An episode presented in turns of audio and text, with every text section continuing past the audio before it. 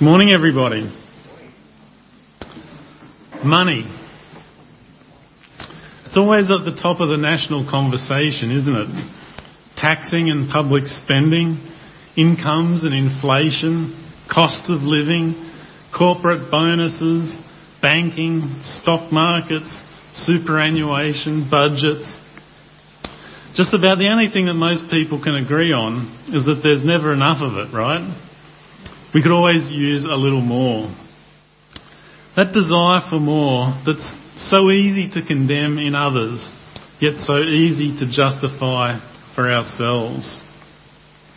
This morning we're talking about putting off greed, especially as it relates to money.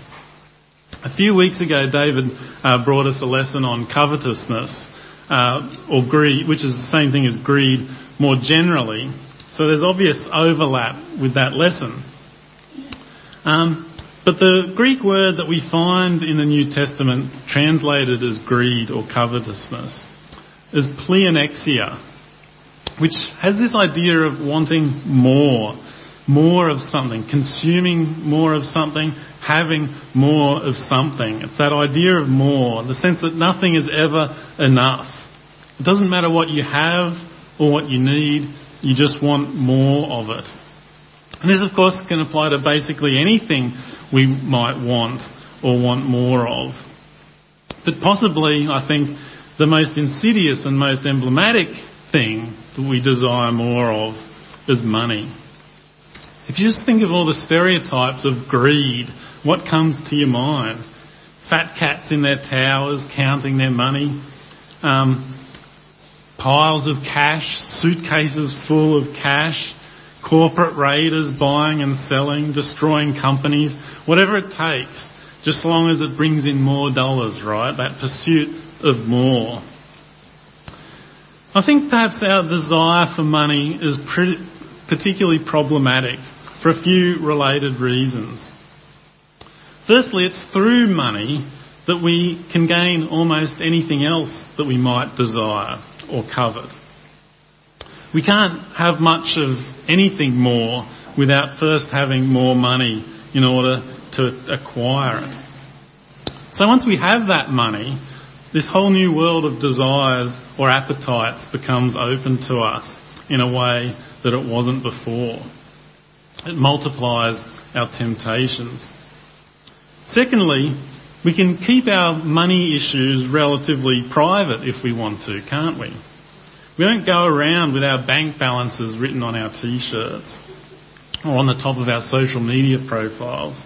It's easy to escape criticism for our attachment to money if it's conveniently hidden away on a bank statement in a drawer somewhere. And finally, I think because money can be used for good things as well as bad things, it can be easy to camouflage our desire, our greed uh, for money with a veneer of respectability. I'm just working long hours to provide for my family's needs, aren't I? Um, I can point to all these good things that I'm doing with the money that I'm getting. Um, never mind that it's also attached to all sorts of unhealthy um, desires and ends as well. So it can make our pursuit uh, of money look respectable. Jesus speaks most plainly about the dangers uh, of attachment to money in the parable of the rich fool, which we'll read here from Luke chapter 12. We read Jesus say, Watch out. Be on your guard against all kinds of greed. Life does not consist in an abundance of possessions. And he told them this parable. The ground of a certain rich man yielded an abundant harvest. He thought to himself, What shall I do? I've no place to store my crops. Then he said, This is what I'll do. I'll tear down my barns and build bigger ones, and there I will store my surplus grain.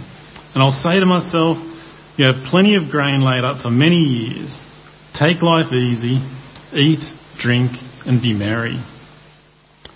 But God said to him, You fool, this very night your life will be demanded from you. Then who will get what you've prepared for yourself? This is how it will be with whoever stores up things for themselves, but is not rich toward God. So I want to highlight two things from this passage. The man started out doing a good thing. He's working in his field he's, and reaped this plentiful harvest. There's nothing wrong with that, right? Just working hard. The problem comes when he first stores his surplus and then secondly, he trusts in what he has stored. Rather than share his surplus generously with his neighbours who might be in need, instead he decides to hold on to it for himself, for his own benefit.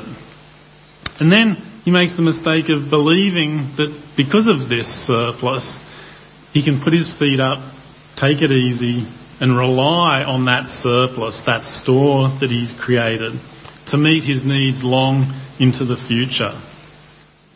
This is the danger of wealth. We want to keep it for ourselves, and we put our trust in it. We'll talk a bit more about the trust side of it in a moment. But I just want to point out how significant this idea of storing is to the notion of greed or covetousness.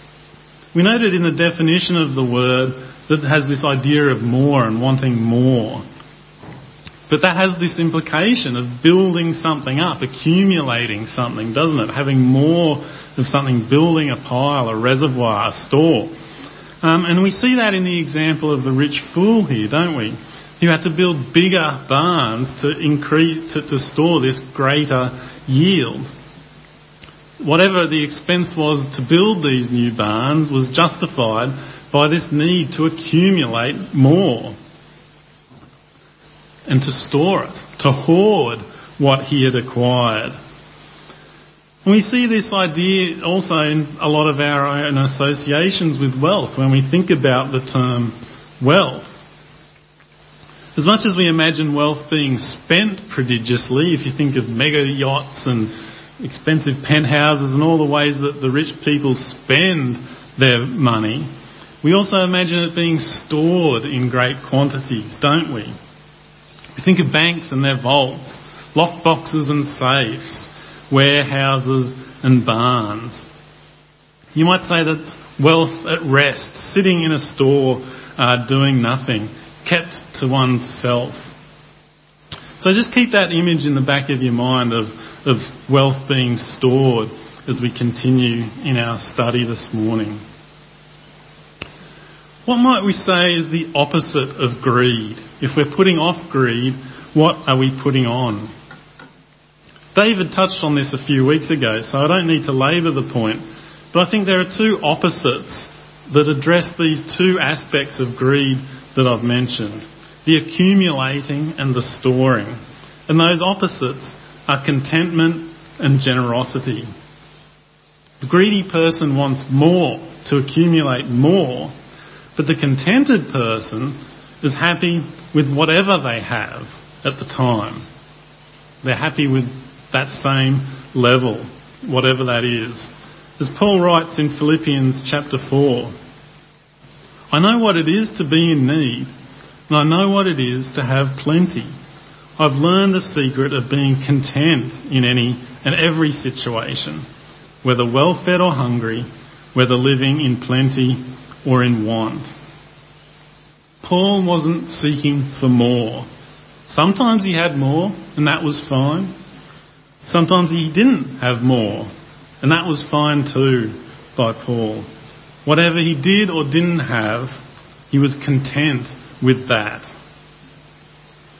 Also, the greedy person is holding on to what they have, but a generous person happily shares what they have with those around them, especially those in need. Consider these instructions uh, in Deuteronomy chapter 24 to the Israelites. When you're harvesting in your field and you overlook a sheaf, do not go back to get it.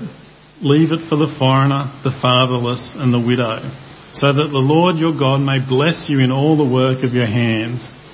When you beat the olives from the trees, don't go over the branches a second time. Leave what remains for the foreigner, the fatherless, and the widow.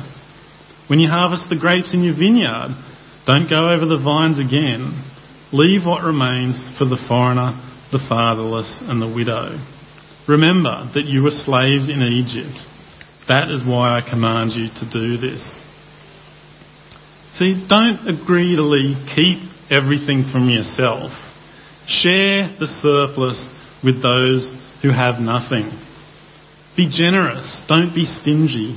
Don't go over your fields or your trees a second time just in case you missed anything. Be content with what you get on the first attempt and let the rest be shared uh, for those in need.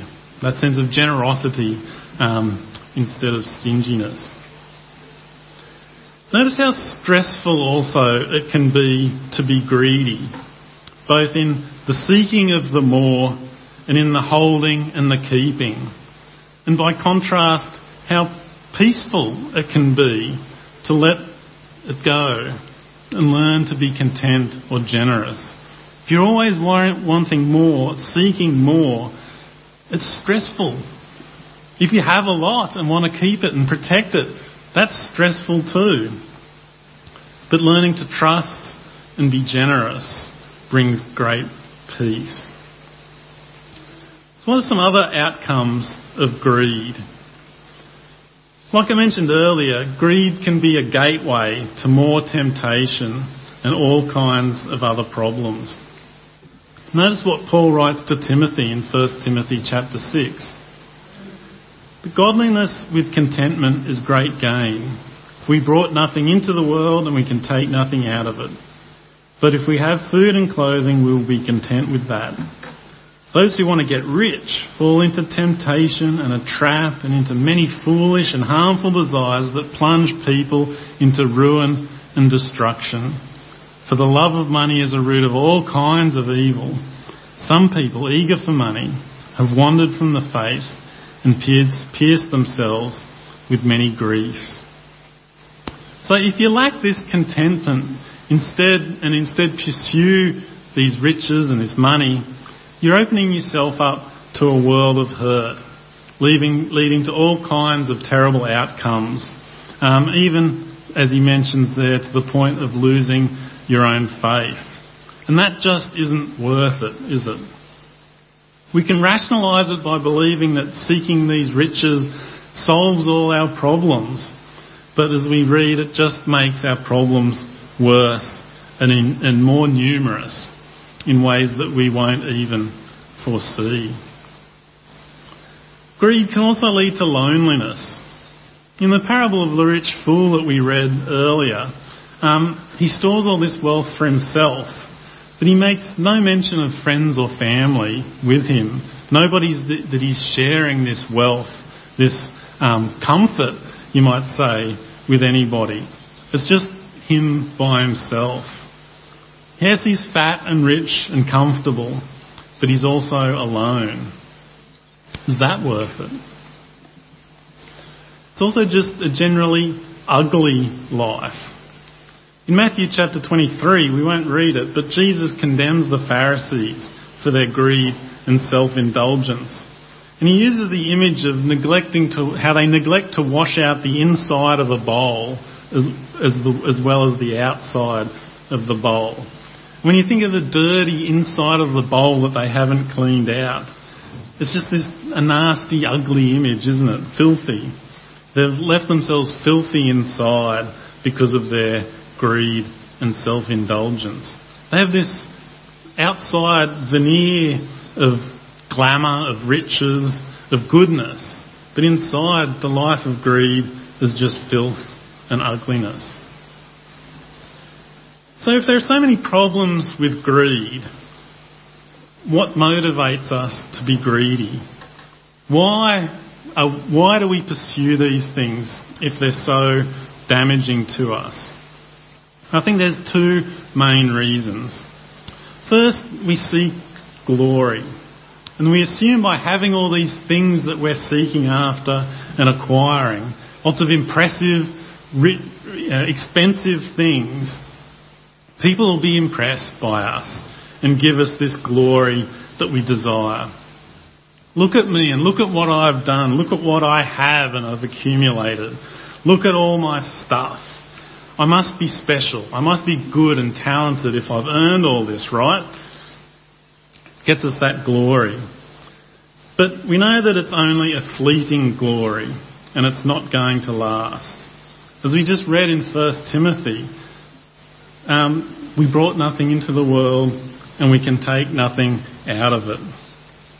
All the problems we talked about um, mean that this pursuit of glory through our thing uh, it isn't worth it.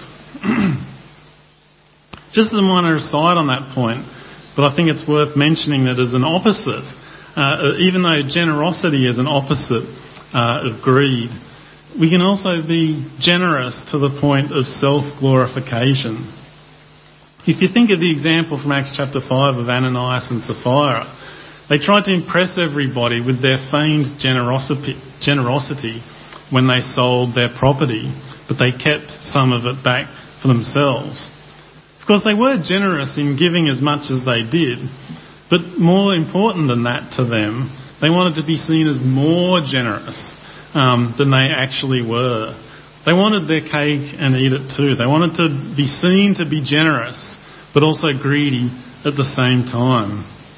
So even generosity uh, can be a shield for an under, underlying greed.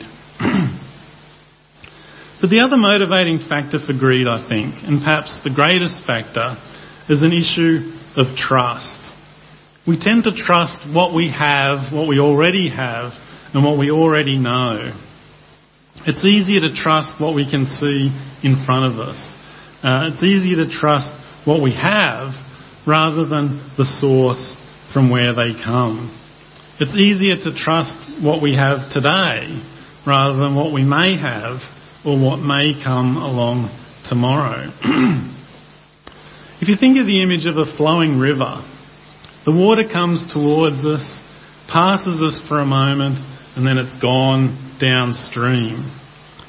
If you don't trust that there'll be more water coming along in the stream, um, it makes sense to grab as much of the water as you can while it's there.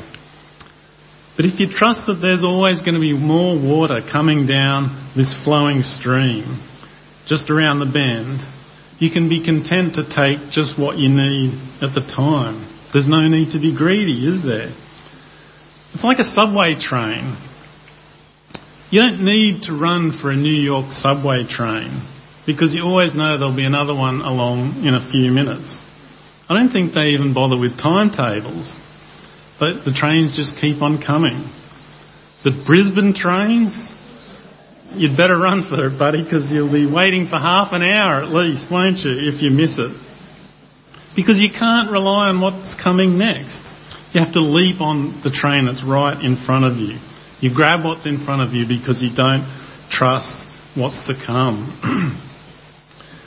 but this is what God promises us about money and riches. This is what we read in Hebrews chapter 13, which Johan shared with us earlier. It says, Keep your lives free from the love of money and be content with what you have. Notice why? Because God has said, Never will I leave you, never will I forsake you. God's saying, I'm the water upstream that's always coming around the bend. On the New York subway train, there's another one coming. I am coming. I'm always coming. You can trust me. Don't worry. Don't be greedy. You can be content with what you have today because I am always there. True, there may be rich times and lean times. That was, of course, Paul's experience. But trusting God for everything puts these daily concerns into a much bigger picture. Notice what Paul goes on to remind Timothy in 1 Timothy uh, chapter 6 about those who were rich. He says, Command those who are rich in this present world not to be arrogant, nor to put their hope in wealth, which is so uncertain, but to put their hope in God, who richly provides us with everything for our enjoyment. Command them to do good, to be rich in good deeds, and to be generous and willing to share. In this way, they'll lay up treasure for themselves as a firm foundation for the coming age, so that they may take hold of the life that is truly life. First, notice that the issue that Paul identifies here is trust. If you're rich, don't trust or put your hope in your wealth. You think you can trust it, but you can't. That wealth isn't the New York subway train. Trusting God is the subway train. It's God who richly provides for us. So we should trust in Him. Even if you have everything in abundance already, even if you're wealthy today, trust in God, not that wealth. But then what does He instruct them to do? To do good, to be generous, and to share. For some people, perhaps, the means that God is using to be this provision for them is through the generosity of those who already have much, through the rich. So if you have much, be this conduit of God's provision. Be that part of the flowing river of goodness. Be the subway train that can be relied upon to provide for those in need. Be the means through which God's rich blessings flow to those around you. This is true life. This is how we truly live, both now on earth, but also the life to come in heaven. Notice how Moses counsels the Israelites before they enter the promised land in Deuteronomy chapter 8. Moses says, When you have eaten and are satisfied, praise the Lord your God for the good land he has given you. But be careful that you do not forget the Lord your God, failing to observe his commands, his laws, and his decrees that I am giving you this day. Otherwise, when you eat and are satisfied, when you build fine houses and settle down, and when your herds and flocks grow large, and your silver and gold increase, and all you have is multiplied, then your heart will become proud, and you'll forget the Lord your God, who brought you out of Egypt, out of the land of slavery. He led you through the vast and dreadful wilderness, that thirsty and waterless land with its venomous snakes and scorpions he brought you water out of a hard rock. He gave you manna to eat in the wilderness, something your ancestors had never known, to humble and test you, so that in the end it might go well with you. You may say to yourself, My power and the strength of my hands have produced this wealth for me. But remember the Lord your God, for it is He who gives you the ability to produce wealth, and so confirms His covenant which He swore to your ancestors as it is today. Notice there's nothing wrong with working hard and enjoying good things, even becoming wealthy. In fact, it's to be expected. God expects His people to live this way in the land He promised. But, as you do that, don't get ahead, don't get ahead of yourselves. Don't forget where it all ultimately comes from. Don't then make the mistake of presuming that it's to your credit or your glory that you have all these good things. Remember, it all comes from God. Don't trust the things, trust God. And of course, Moses reminds them that God has this track record of providing for his people, even when that provision seemed unlikely or impossible. Water from a rock in the middle of the desert? God provided. Manna. What even is manna? God provided. God led his people through a barren and dangerous desert, and their shoes didn't even wear out. That's God the provider.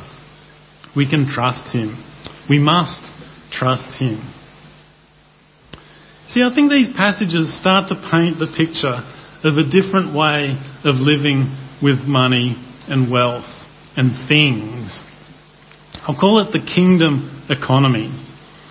Because when we talk about being content or contentment as an antidote for greed, we aren't talking about a static state of passive idleness or laziness. You would say that the rich fool was content when he put his feet up uh, with all his wealth. But he was also idle. He became idle through his wealth.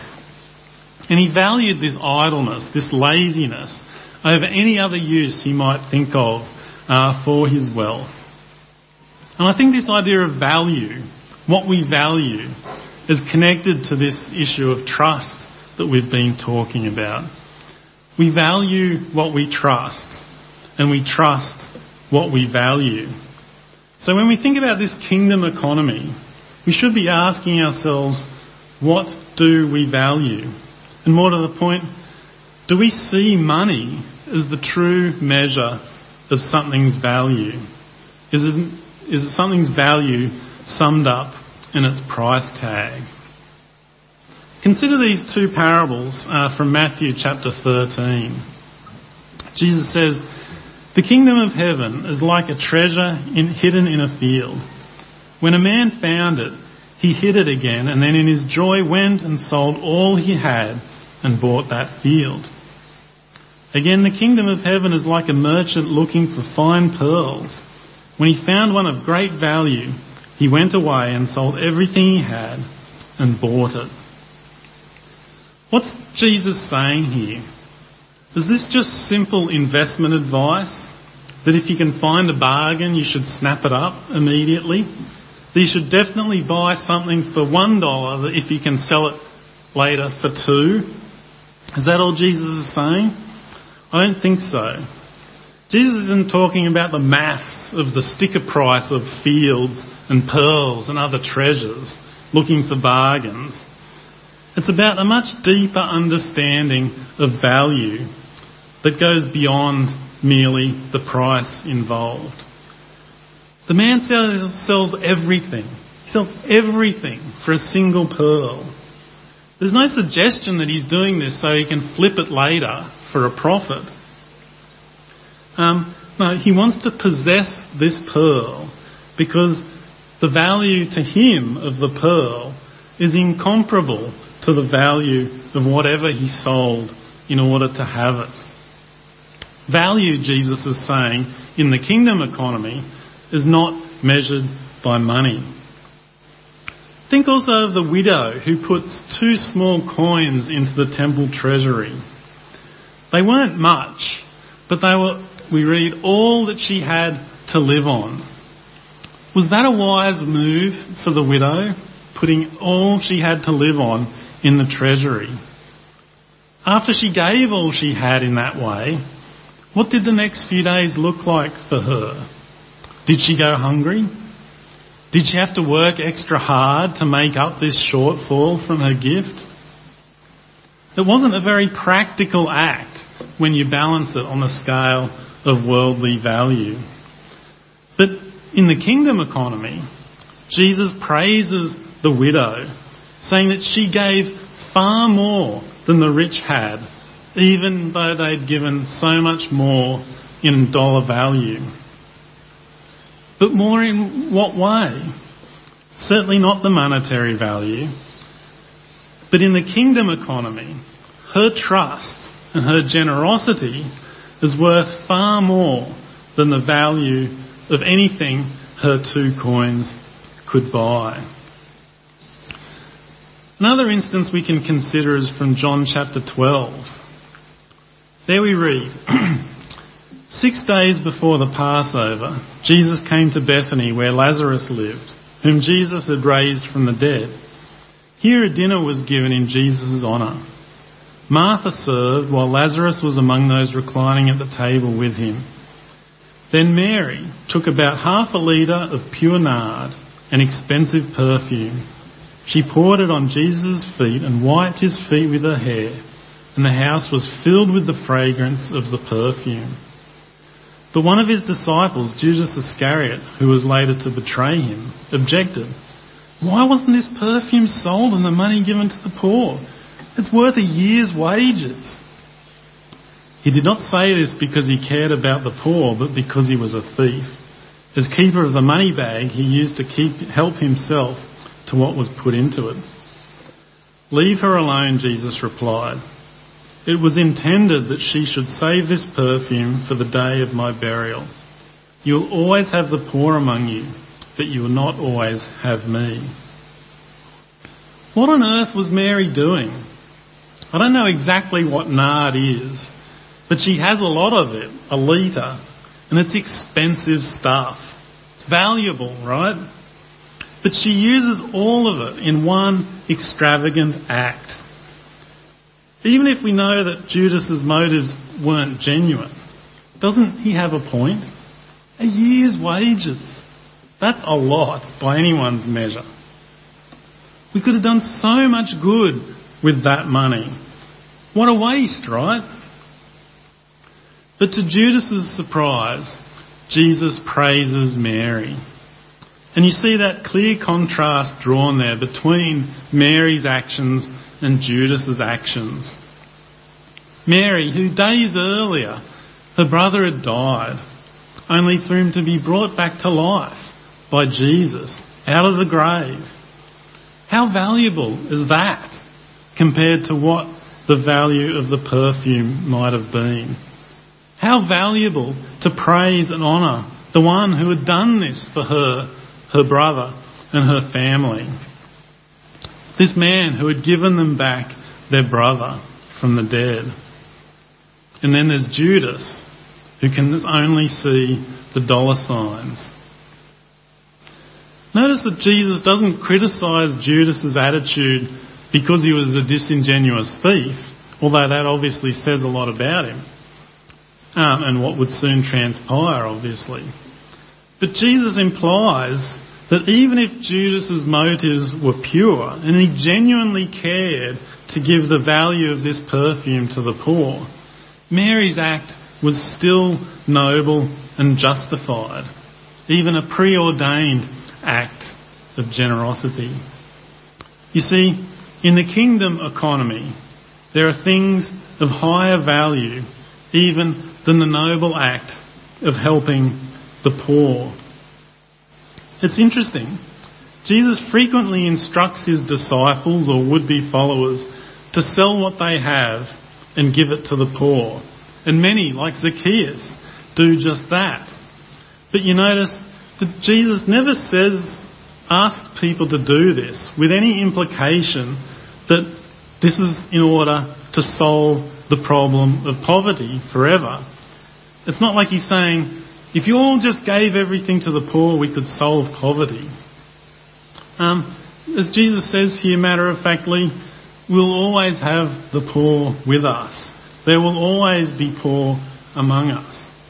But Jesus' concern when he instructs us to give money to the poor, to even sell all we have and give it to the poor, isn't because of what it can achieve for the poor, although that's obviously a good thing, and we've talked about God's providing uh, for the fatherless and the widow, etc., in such a manner.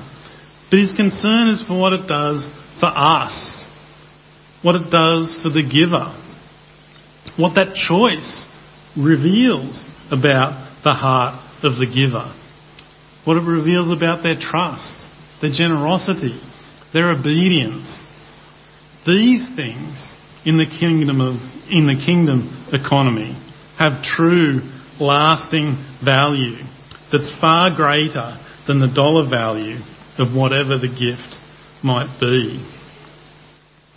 What Mary's gift said about her and her heart, her gratefulness to Jesus, and what it said about her understanding of who Jesus was, was more valuable than the price of that expensive perfume.